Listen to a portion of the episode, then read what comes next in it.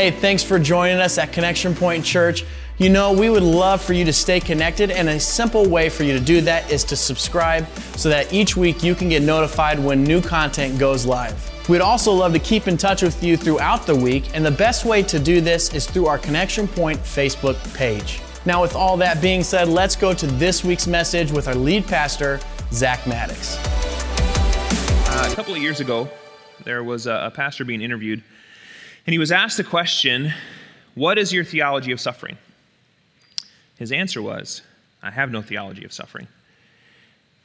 That troubles me a little bit. And there, there's greater context to that statement, and, and I, I, respect this pastor very much, but I, I, do think that summarizes a bit of our, our understanding, maybe, of suffering, even through biblical lens. Of, I'm not sure that we, in our setting, in our culture, in our Western church, have a good theology of suffering.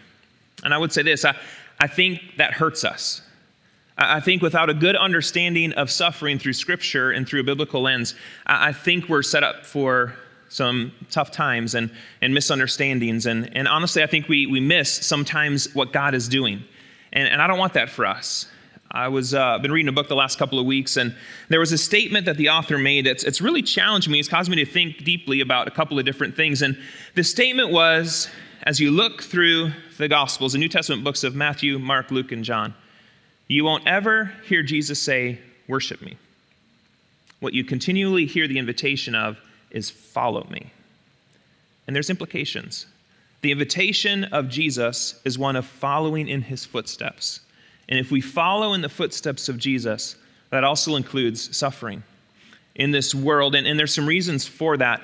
So, my heart this morning is, is I'll tell you, the message today is going to be a little bit longer because as part of what we're doing in this series, which is a little bit different than just preaching through a book of the Bible, is I'm kind of covering big, big topics. And, and so, part of that is I want to do that both as comprehensively and as concise as possible. But um, for some of these subjects, it's, it's hard to do. But I really want you to stay engaged with what we share today. I think it's vital for us today. I think it's really important for us as we continue this series on Better Together that the way you get through a crisis is together and the way that we reach the world is together. I don't know if you guys remember the names Dayna Curry and Heather Mercer. On August 3rd, 2001, they were aid workers arrested by the Taliban while serving with Shelter Now International in Kabul, Afghanistan. They spent over 100 days in captivity along with several other foreign volunteers. They were threatened with execution, they got sick, wound up with head lice, one suffered from asthma, and they both had intestinal worms. And the question is why would God allow these good Christian women to face such difficult circumstances? Why did he allow them to even go to Afghanistan in the first place if, if he knew that they were going to face such hardship? And maybe you've asked yourself similar questions, even this, this past year or some other time in your life. Why does God allow people, or maybe even more pointedly, why does God allow his children to face hardship? As we continue our Better Together message series today, we want to cover a message on Jesus and suffering. And here's what we hope to answer I want to answer the question why is it important that we walk through suffering as part of following Jesus? I want us to land on a good answer to that question today. So if you have your Bibles, hey, I hope you do. We're going to be in Luke chapter 23 today, uh, taking a look at our Savior and his moment of greatest suffering. So, Luke chapter 23, I need to get there myself. I'm going to invite you to stand for the reading of God's word. And we're going to take a look at verses 26 through 49 this morning. No, I don't think that's right. 26 through, where am I going?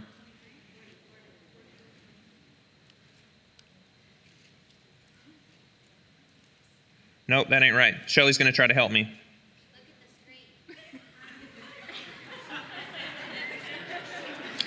44. that's awesome. Through 49. oh, that's good. All right, Luke chapter 23, starting in verse 44. It was now about the sixth hour, and there was darkness over the whole land until the ninth hour, while the sun's light failed, and the curtain of the temple was torn in two. Then Jesus, calling out with a loud voice, said, Father, into your hands I commit my spirit.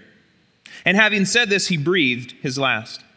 Now, when the centurion saw what had taken place, he praised God, saying, Certainly this man was innocent. And all the crowds that had assembled for this spectacle, and when they saw what had taken place, returned home, beating their breasts. And all his acquaintances and the women who had followed him from Galilee stood at a distance, watching these things. These are the very words of God. You may be seated this morning.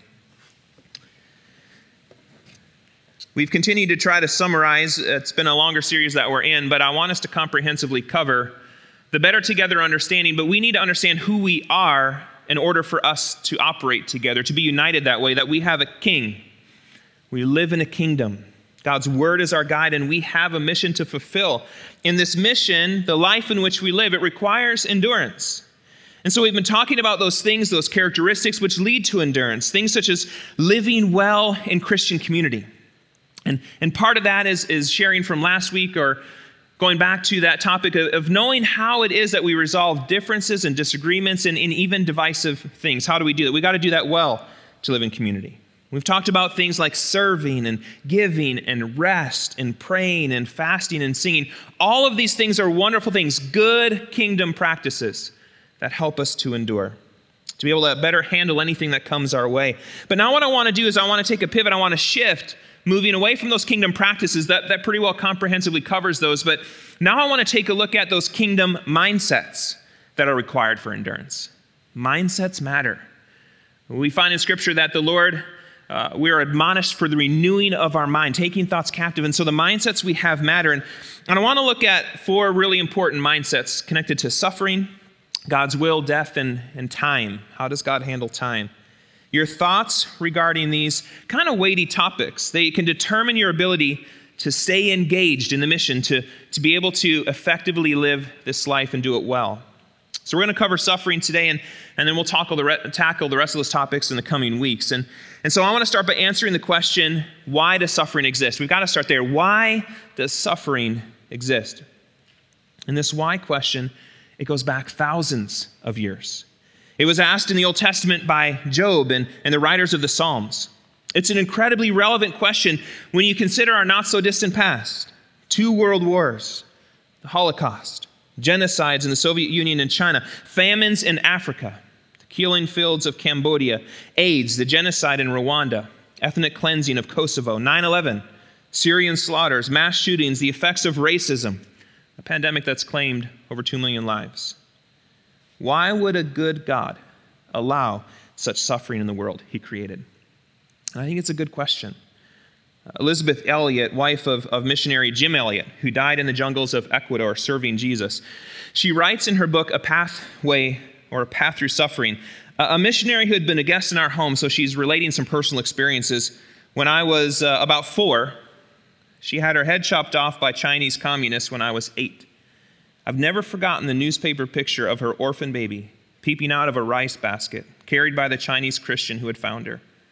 Jesus lets missionaries be killed. Jesus lets babies lose their parents. Essie McCutcheon was my very lively childhood friend. She had me panting to keep up with her as she raced through other people's backyards and alleyways. She stood my hair on end with her imaginative story as a giant with a match the size of a telephone pole who burned down the house next door, a corpse she found under the back porch. We were the same age, but she was way ahead of me. She would get her baby brother up in the morning, change him, lug him to the kitchen, fix his breakfast and everybody else's. All that energy and imagination and know how. When we were both nine years old, Essie was very sick in the hospital. Her sisters and parents, my brothers and my parents, and I, we all prayed that the Lord would heal her. He could do that, we knew. But Essie died. Jesus lets children lose their best friends. Repeatedly throughout our lives, we encounter suffering. There's illness, abuse, broken relationships, betrayal, sorrow, injuries, disappointment, heartache, crime, and death. So, what do we do with it? Our answer, in terms of what we can say to another when they need comfort, what is our answer? Do we just give people a couple of scripture verses and leave it at that? Or is there something else going on that needs to be considered and possibly communicated? Unlike some religious leaders who wrote off pain and suffering as, as just being illusions, Jesus was honest. He told the truth when he declared, Here on earth we will have trials and sorrows. In other words, Jesus was saying life is hard. But why? Let me first say for every instance mentioned above, I can't stand in God's shoes and give a complete answer for that question. I, I don't have God's mind. I don't see with God's eyes, not clearly anyway. 1 Corinthians 13 12, it shares, Now we see things imperfectly, like puzzling reflections in a mirror, but then we will see everything with perfect clarity. And all I know now is impartial and incomplete, but then I will know everything completely, just as God knows everything completely. So it's difficult, let me say, it's difficult to find adequate answers regarding why things happen related to specific events from our finite perspective. Someday I know we'll see with clarity, but in the meantime, it's worthwhile to have some general understanding of why God allows suffering to take place in our lives. So let me share a couple of points with you. The first is this God is not the creator of evil and suffering. I've had people ask, why didn't God merely create a world where tragedy and suffering didn't exist? And the answer is, He did. Genesis 1:31 records, "And God saw everything that he made, and behold, it was very good." But if God is not the author of tragedy or evil or death, where did it come from? God's existed from eternity past as Father, Son, and Spirit, together in a relationship of perfect love in Trinity. So, love is the highest value in the universe. And when God decided to create human beings, He wanted to experience love. But to give us the ability to love, God had to give us free will to decide to love or not to love. Why? Because love always involves a choice. If we were programmed to say, Lucas was sitting next to me as I was working on the message, and so I said in robotic voice, I love you. He thought that was really funny this, this week. But that, that's what it would be. We'd be programmed to say like robots. That wouldn't be love. So, in order for us to experience love, God gave us free will. But unfortunately, we humans, we've abused our free will by rejecting God and walking away from Him.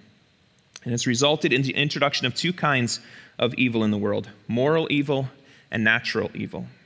So, moral evil is the immorality and pain and suffering and tragedy that comes because we choose to be selfish, arrogant, uncaring, hateful, and abusive. Romans 3:23 says, "All have sinned and fall short of the glory of God." All includes us. So much of the world's suffering results from this sinful action or inaction of ourselves and others. Now, for example, people look at a famine and they wonder where God is. But the world produces enough food for every person in the world to have 3,000 calories a day. It's our own irresponsibility and self centeredness that prevents people from getting fed. It does no good to blame God. In other words, you, you could look at your hand. You could choose with that hand to hold a gun and shoot someone, or you could choose it to feed someone. It's our choice. Moral evil is a result of our choices. And the second kind of evil, it's called natural evil. These are things like disease and wildfires and earthquakes and tornadoes and, and hurricanes, which causes suffering. But these two are the indirect result of sin and being allowed into the world. As one biblical commentator explained, when we humans told God to shove off, he partially honored our request. Nature began to revolt. The earth was cursed. Genetic breakdown and disease began. Pain and death became part of the human experience. Scripture tells us it's because of sin and evil that our nature was corrupted. Thorns and thistles entered into the world. You go look at Genesis chapter 3, it's exactly what it quotes. But couldn't God have foreseen all this? Maybe you would ask. Of course. Then why would He create humankind? I've heard people ask that question. But let me ask our parents this morning even before you had children, couldn't you foresee there was a very real possibility you would suffer disappointment or pain or heartache in life? Or that your kids might even hurt you or walk away from you? I would imagine you did, but you still had kids. Why? Because you knew there was also the potential for tremendous joy and deep love and great meaning in those kids. God knew we had the potential to rebel against him, but he also knew many people would choose to follow him, have a relationship with him, and spend all of eternity with him. And apparently, for God, it was all worth it, even though it would cost his own son great pain and suffering to achieve our redemption. But as we consider suffering, it's important to know God did not create pain and evil. Suffering exists because of our desire to become like God and determine for ourselves what is good and evil. But now that doesn't mean God can't work through it. So let's take a look at how God uses suffering, because that's really the second question. How does God use it? Although suffering isn't good, God can use it to accomplish good. And here's what we find in Romans chapter 8. We know that for those who love God, all things work together for good for those who are called according to his purpose. So God promises good can emerge from every circumstance for those who love God. A great example from Scripture can be found in the, in the first book of the Bible, in the book of Genesis. In it, we find the story of Joseph, who went through terrible suffering, sold into slavery by his brothers. Like, who wants those siblings, right? Those are pretty bad guys. Sold into slavery by his brothers, unfairly accused of a crime, falsely imprisoned. But eventually, after about 12 years of sitting in prison, he winds up second in command in Egypt, second only to Pharaoh himself, so that he could save the lives of his family and many lives in that part of the world at the time. At the end of the book of Genesis, here's the summary verse that we get for the whole book. Joseph declares to his brothers, You meant evil against me, but God meant it for good, to bring it about that many people should be kept alive as they are today. And this is the point of the entire first book that what the enemy means for evil, God can use for his good. He can flip it. If you're committed to God, His promise is that He can and will take whatever pain you're experiencing and draw something good from it. So, as we sing about a promise keeper, that's God's promise. But you might say, well, not in my circumstance. Harm is too great. Betrayal is too bad. Damage too extreme. The depth of my suffering has been too much. There is no way God can cause any good to emerge. If you're doubting God's promise today, consider this God took the very worst thing that's ever happened in the history of the universe the death of God on a cross. And he turned it into the very best thing that has happened in the history of the universe the opportunity for all of us to live forever with him. If God can take the very worst circumstance imaginable and turn it into the very best situation possible, is He not able to take the negative circumstances of your life and create something good from them? Of course, He can. He can take anything that you're going through and flip it for good. And you need to have that confidence today. No matter what you're facing, God is greater and He can change it. But how does He do that? That's the question. How can He flip it? And, and what I find is He does that in four primary ways. The first is this God can use our suffering to draw us to Himself. In the New Testament book of John, We've recorded the story of Jesus and, and Lazarus. Lazarus dies, and, and some days later, Jesus comes to Lazarus' tomb, is deeply moved, and he commands the stone to be rolled away. Martha, the sister of Lazarus, she cautions him, Lord, by this time there's going to be an odor, for he's been dead for four days. But Jesus insists. He prays, and then he shouts, Lazarus, come out. And the man who had been dead for four days he comes out. Jesus' power over death is absolute. And this is what I wonder about in this story. If Jesus planned to heal Lazarus, why didn't he just go and heal him before he ever died? Right? That, that's kind of a question we could consider in this passage. Why did Jesus let him die and leave Mary and Martha mourning for days? And, and why not, when he shows up, just tell Martha, hey, don't worry about it, I'm going to raise him from the dead? In this story, I think we get a glimpse of why God sometimes allows suffering. And one reason is because sometimes there's no greater way to deeply understand who God is than when we find him in our hardships. The space between Lazarus' death and Jesus calling him out of the tomb is the space in which Martha sees Jesus for who he really is her very life. What Martha learns is Jesus is not just a means to an end. He isn't someone to call on just when an emergency strikes. He is the end, and her circumstances drove her to him. It's not that her suffering and our suffering doesn't matter. Quite the contrary. In Martha's case, it brought tears to Jesus' eyes. His, our suffering is his suffering. But she encounters not Jesus as the genie who would grant her wish, but Jesus, the Son of God, the resurrection and the life. She met Jesus, the real Jesus, not the one that we fabricate for our own personal use. So let me say suffering is a place, and I would say this one of the greatest places of guaranteed encounter with Jesus, the Son of God. C.S. Lewis, he wrote in The Problem of Pain God whispers to us in our pleasures, He speaks in our conscience, but He shouts in our pain. It is His megaphone to rouse a deaf world. God can use our suffering to speak to us and draw us to himself. That's the first thing. Second thing we find is God can use our suffering to free us from this world. The critical issue, I want you to consider this this morning. The critical issue on our journey with Jesus is not, am I happy? That's not the issue. The issue is, am I free? That's the issue in following Jesus. Am I growing in the freedom God gave me? We are to live our lives as the rest of the world. We, we marry and experience sorrow and joy. We buy things and we use them, but always with the awareness that these things, they're not our life. We are marked by eternity.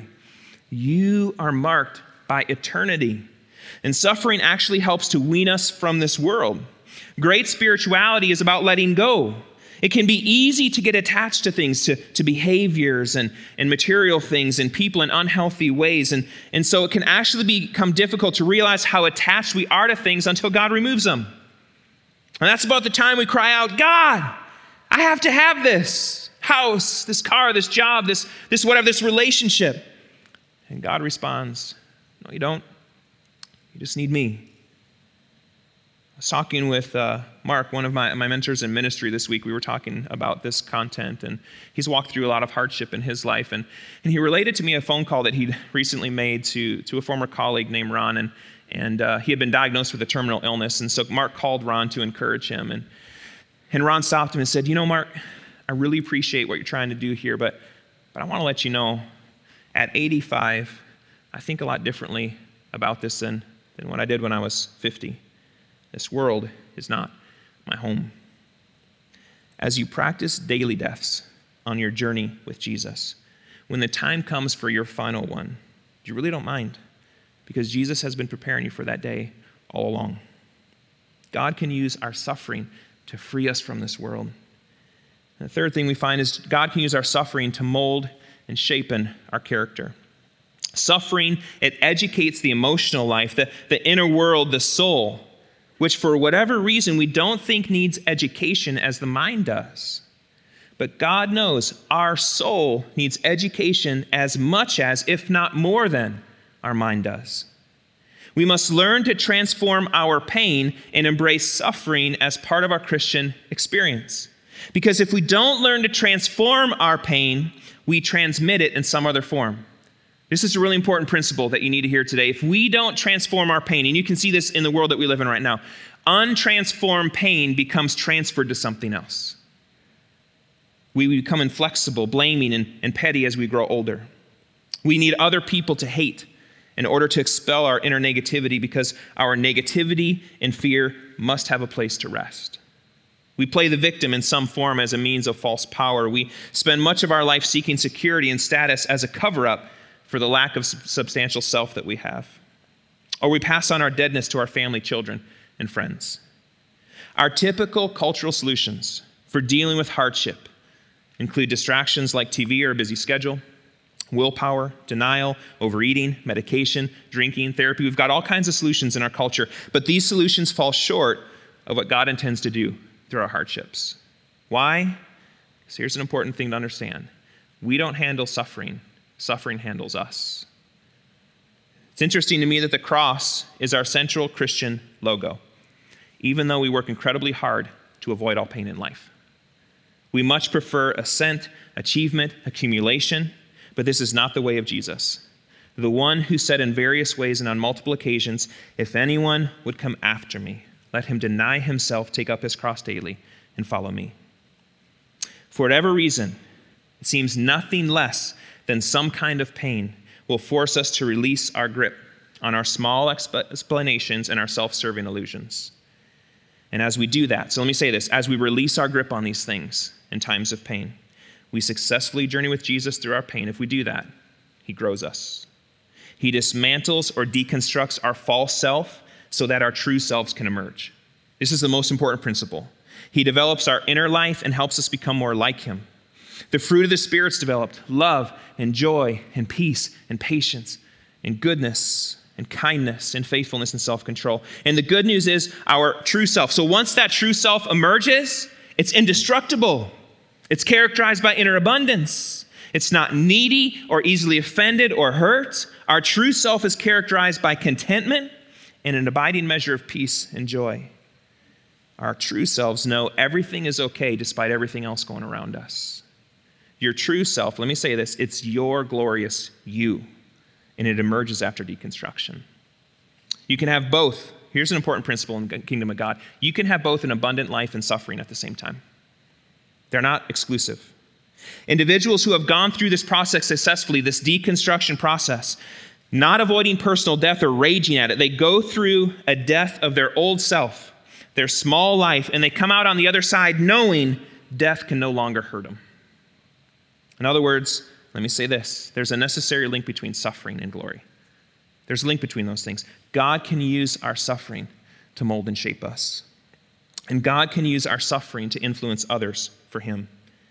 You know, some people think the reality of suffering, it's actually an embarrassment to the Christian faith. You know, the, that question of how could a loving God allow suffering? We, we've already handled that question. But some people have that philosophy.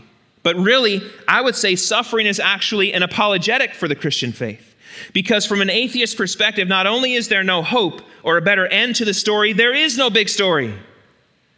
Richard Dawkins, he would say that there's nothing but blind, pitiless indifference in suffering. From a Christian perspective, there's not only hope for a better end, there's intimacy now with the King of Kings and Lord of Lords. Suffering's okay when you're a Christian.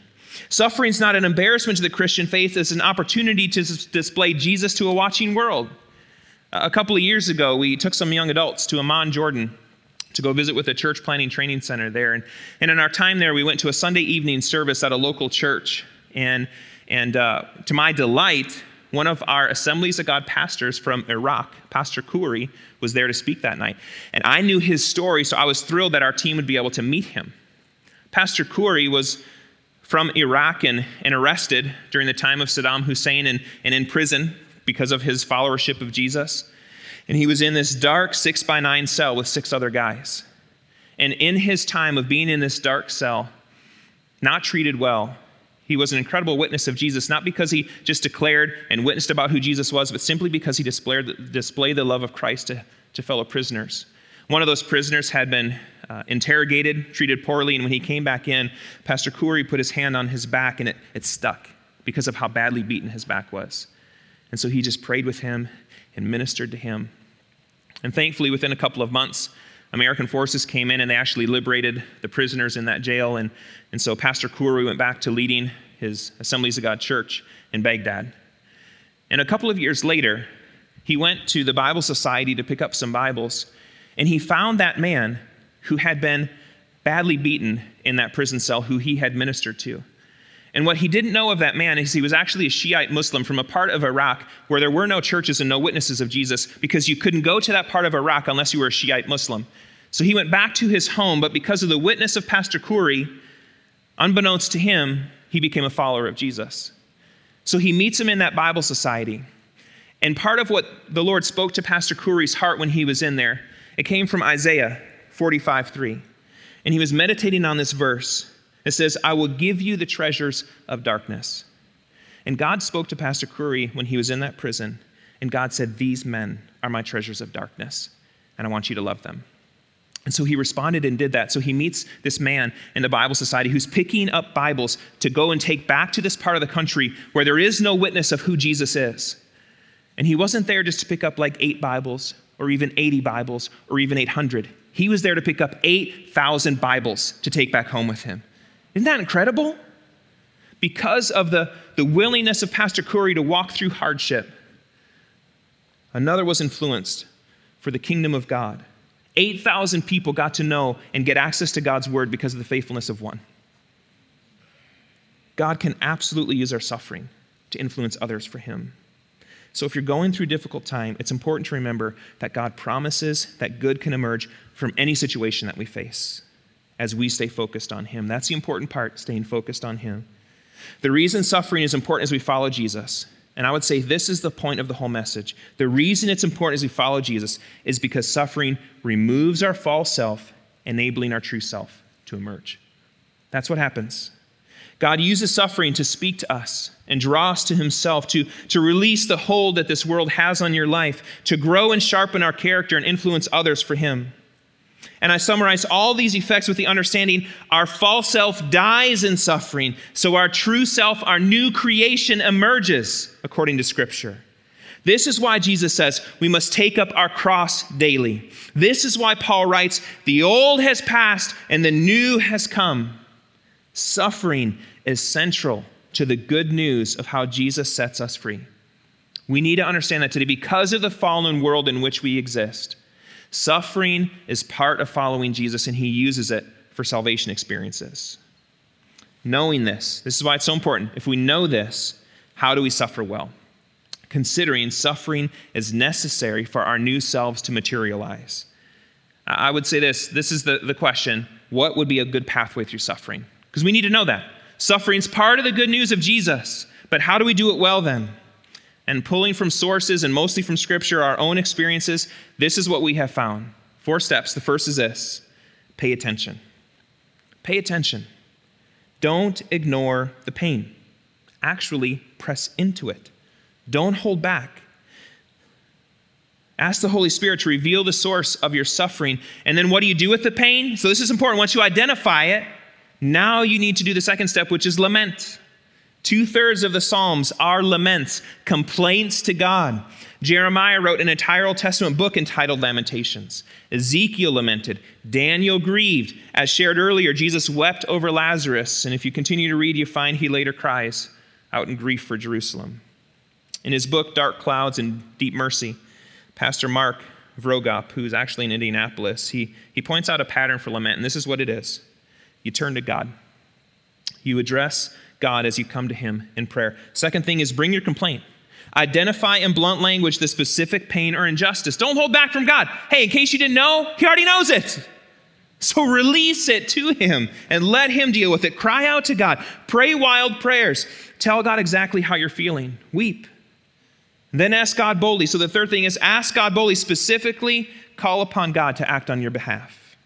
And then last thing is choose to trust. That's how you lament. So I would say this if you're currently in the middle of a hardship, it might be a good idea to pick up that book, Dark Clouds, Deep Mercy. It helps you work through those hardships. So the first two steps pay attention and then lament. And then the third step is wait in the confusing in between. It can be incredibly difficult to wait on God when things are confusing. But this is exactly what needs to happen. But I would encourage you in your waiting, actively wait. Actively wait. Either start or continue to engage in all those kingdom practices that we've been talking about. Those kingdom practices of staying connected in community, spending time in God's word, serving, giving, resting, praying, singing, fasting. So actively wait in the confusing in between time. Engage in those practices. These practices are vital in that in between time, the time between your suffering and God's deliverance. You must have the mindset I will choose to accept this path because I believe God is going to do something through it. Even if it's just my refinement, that's okay. And then what happens? See, the first three steps you do, the last step, God does. Resurrection happens. Turning toward our pain in our culture is counterintuitive. But at the heart of Christianity is that the way to life is through death. The pathway to resurrection is through crucifixion. Elisabeth Elliot when she talks about suffering, she relates I know of no answer to give to anyone about suffering, except that the answer given to all the world in the cross. It was there that the great grain of wheat died. Not that death should be the end of the story, but that it should be the beginning of the story, as it is in all cycles of nature. The grain dies, the harvest results. The sun must die in the west if it's going to rise in the east. So let me say this this is so important. Resurrection will always take care of itself whenever death is trusted. Resurrection will always take care of itself when resurrection or when, when death is trusted. But, but what we want to make sure we avoid, so let me say this this morning, is we don't want to manufacture our own resurrections. Don't do that. First three you do, the last one God does. We don't change jobs just because our job is hard or our working environment's difficult. We don't move to another city just because the people around us are troublesome. We trust, we engage in kingdom practices, and we wait. And so then the question becomes in all of this the question in suffering is what are we going to do with our wounds? What are we going to do with our pain? Are we going to simply become wounded and bitter? Or will we trust God to bring about the resurrection he desires? It's likely you've seen examples of how the same suffering that causes one person to turn bitter, to reject God and the local church, and to become hard and angry, it can cause another to turn to God, become more gentle, more loving, willing to reach out compassionately to those in pain. So we make the choice to either follow God's plan for suffering or to run from Him. And I would say this our world needs men and women who have successfully navigated difficulties and come out of the other side better because of it. We need those examples.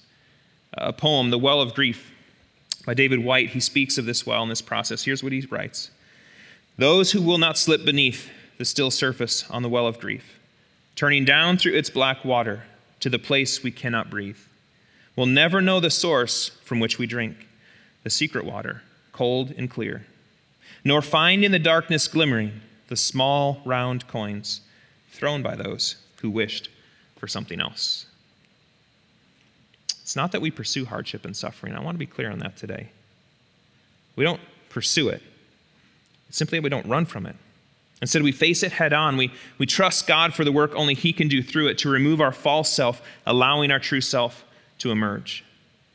Pastor Coury, after his time in prison, and then eventually seeing God's intended results, he shared that someone could not pay him a million dollars to take back that time that he had in prison. But I like what he added. But he also said, someone couldn't pay him a million dollars to do it again. we don't go looking for suffering, it just happens to us. It's our job then to simply trust God to carry us through it. So if you're in the middle of a trial, pay attention, lament, and actively wait. God will bring about a resurrection experience in due time. Trust God in the middle of it for greater encounters with Him, to release the hold that this world has on your life, for character to be molded and shaped, or for greater kingdom influence to come out of your experience. You can trust your false self to die and your true self to come to life. So be faithful to God. He will be faithful to you, He promises it. And I would like to, the last point I want to share is there actually is some good news about suffering. And here's the good news the day is coming when suffering will cease and God will judge evil. Just because God hasn't eradicated evil and suffering yet, it doesn't mean he won't do it. The kingdom of God has come in Jesus. The kingdom of God is coming as we continue his mission, and the kingdom of God will come in all of its fullness when Jesus comes again. The story of our world, it's not over yet. Scripture tells us the day will come when sickness and pain will be no more, and people will be held accountable for the works that they've done. Justice will be served in a perfect way. So, now what's the holdup? It's us, not yet fulfilling the mission, and others not yet hearing. So, I would say let's endure in the mission before us. Tell others about the good news of Jesus, and then we can see all suffering finally end. But in the meantime, while we endure hardship, let's keep in mind that our suffering pales in comparison to what God has in store for us. It, it pales in comparison. Let's keep a long term, eternal perspective regarding suffering. Paul, a New Testament follower of Jesus, who suffered through beatings and stoning and shipwrecks and imprisonments and betrayal and rejection and hunger and thirst and homelessness, all of these things. Here's what he writes to believers in Corinth, encouraging them We have this treasure in jars of clay to show that the surpassing power belongs to God and not to us. We are afflicted in every way, but not crushed, perplexed, but not driven to despair, persecuted, but not forsaken, struck down, but not destroyed, always carrying in the body the death of Jesus, so that the life of Jesus may be manifested in our bodies. Our false self is dying, our true self is emerging. For we who live are always being given over to death for Jesus' sake, so that the life of Jesus may also be manifested in our mortal, in our mortal flesh. So death is at work in us, but life in you. We're dying, and then we're living. That's the joy between the two. Since we have the same spirit of faith, according to what has been written.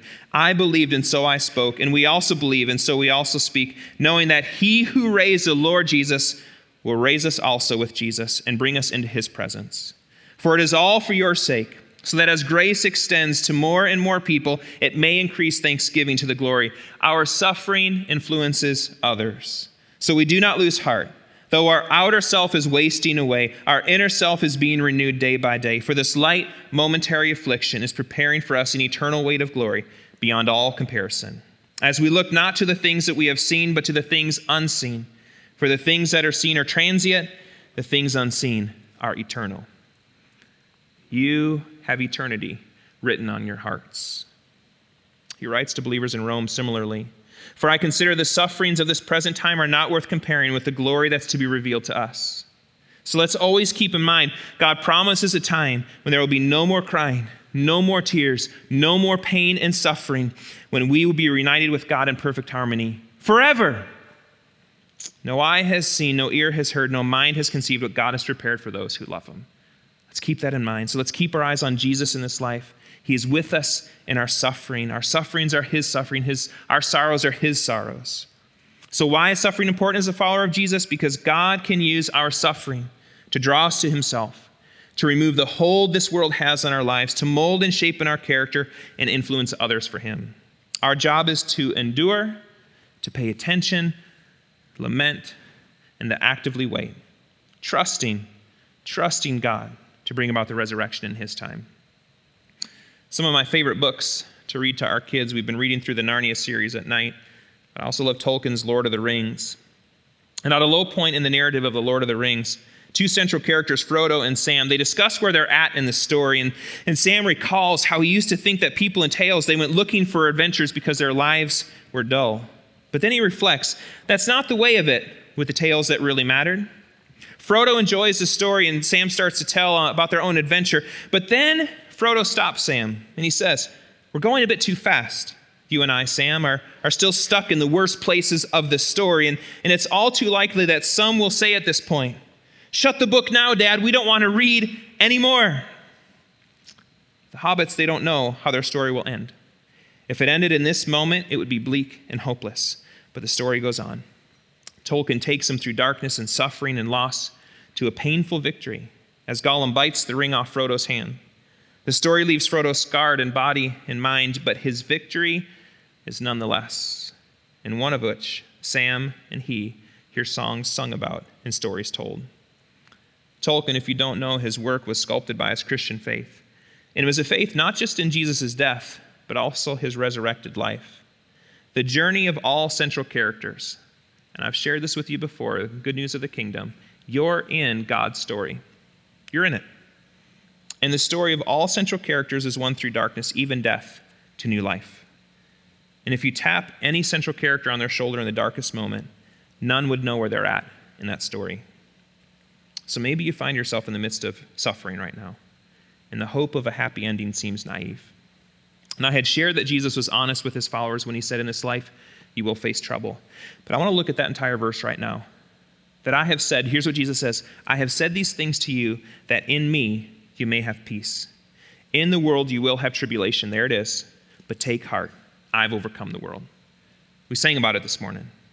So Jesus offers us two things when we're hurting. So if you're in the midst of that darkness right now and you don't know how that story's going to end, he offers us two things. He offers us peace in the present and courage for the future. How? Because he's conquered the world. Through his own suffering and death, he's deprived the world of its ultimate power over you. Suffering and death no longer have the last word. God does. Our resurrected Savior does. The story of Dayna Curry and, and Heather Mercer. They were being held by the Taliban. As they were, they regularly took time to pray, to sing, to read scripture in their prison cell. And it made such an incredible impression upon their guards. Their guards actually began to refer to them as sisters. One of them even said that, they, that he loved them because of the way that they modeled their faith. And understanding the impression their time in prison had on others, here's what Heather Mercer shared a year after their rescue. I would do it all over again because I know the tremendous good that's come out of the situation. Think about the good. It grew them, their character. They had intimate encounters with Jesus in that prison cell. and it was an influence for others as well. It released the grip that this world had on their lives. All of those things. She said, I do it all over again because I know the tremendous good it's come out of the situation, not just for us, but for many of the Afghan people. God can bring a resurrection experience out of any hardship, out of any tragedy. The question is, will we trust Him for it? My hope and prayer is that we do. So we open this message reading about the crucifixion, and now I want to close reading how it ends. Luke 24. But on the first day of the week, at early dawn, they went to the tomb, taking the spices they had prepared, and they found the stone rolled away from the tomb. But when they went in, they did not find the body of the Lord Jesus. While they were perplexed about this, behold, two men stood by them in dazzling apparel. And as they were frightened and bowed their faces to the ground, the men said, Why do you seek the living among the dead? He is not here, he has risen. That's the end of our story. We face suffering and hardship with eternal perspective and understanding there's good news, both in it and on the other side of it. So I want us, as we close today, sing about our resurrected Savior who has the ability to resurrect your life. So I want to invite you to stand as we close in song today. Shelly, as we were singing earlier today, she, she said, and I want to say this too, as we were singing, I really believe God wants to do some breakthrough in some people's lives today. Whether that be you here in the sanctuary or, or in our overflow rooms, or if you're at your, your home right now, wherever you find yourselves, I believe God wants to do some breakthrough in some lives. So as we sing, if you're facing darkness and trouble right now, maybe something you could do is, is we don't have prayer teams right now, and that's okay. But you could just raise your hand to say, you know what? I'm in the middle of darkness. And we're not going to close our eyes right now because we're going to sing it. But here's why I want you to raise your hand because the people around you, they can just extend their hands and agree with you in prayer. That you first have to confess it, others agree with you, trusting that God's going to bring the resurrection you need. So as we get into song, let me just give you that invitation. If right now you find yourself in a place of walking through hardship and darkness and suffering, and, honestly, you can't see the light at the end of the tunnel, but I want to tell you it's there. I want you to just raise your hand, and I, I want to pray with you, and I want to have others around you agree with you in prayer. Who here today would say, "That's me, man. I am. I'm walking through it right now, and I really need God's help. I need His perspective." We've got hands over here. Anybody else to say that's me right now? In order for you to be set free from it, you got to admit it. Again, that, that lament, confess it to God. He already knows it. And guess what? You're in a room full of people that are for you, want to agree with you in prayer. So as you're raising your hand, if you've got somebody around you, just extend your hand for them as I pray. King Jesus, we just pray right now that you would give confidence to those that are walking through darkness and hardship. They, as a central character in your story, might not understand where they're at in that story, but Jesus, I pray that you would help them to see to the other side. Give them hope today for a better tomorrow whenever that tomorrow comes, whenever you bring resurrection, I don't want us to falsify those resurrections. I don't want us to have an imitation. I want the real thing for people here. Lord, people at home, I just pray, Jesus, that you bring breakthrough right now in prayer and as we sing. We trust you for that word, God. In Jesus' name we pray. Amen.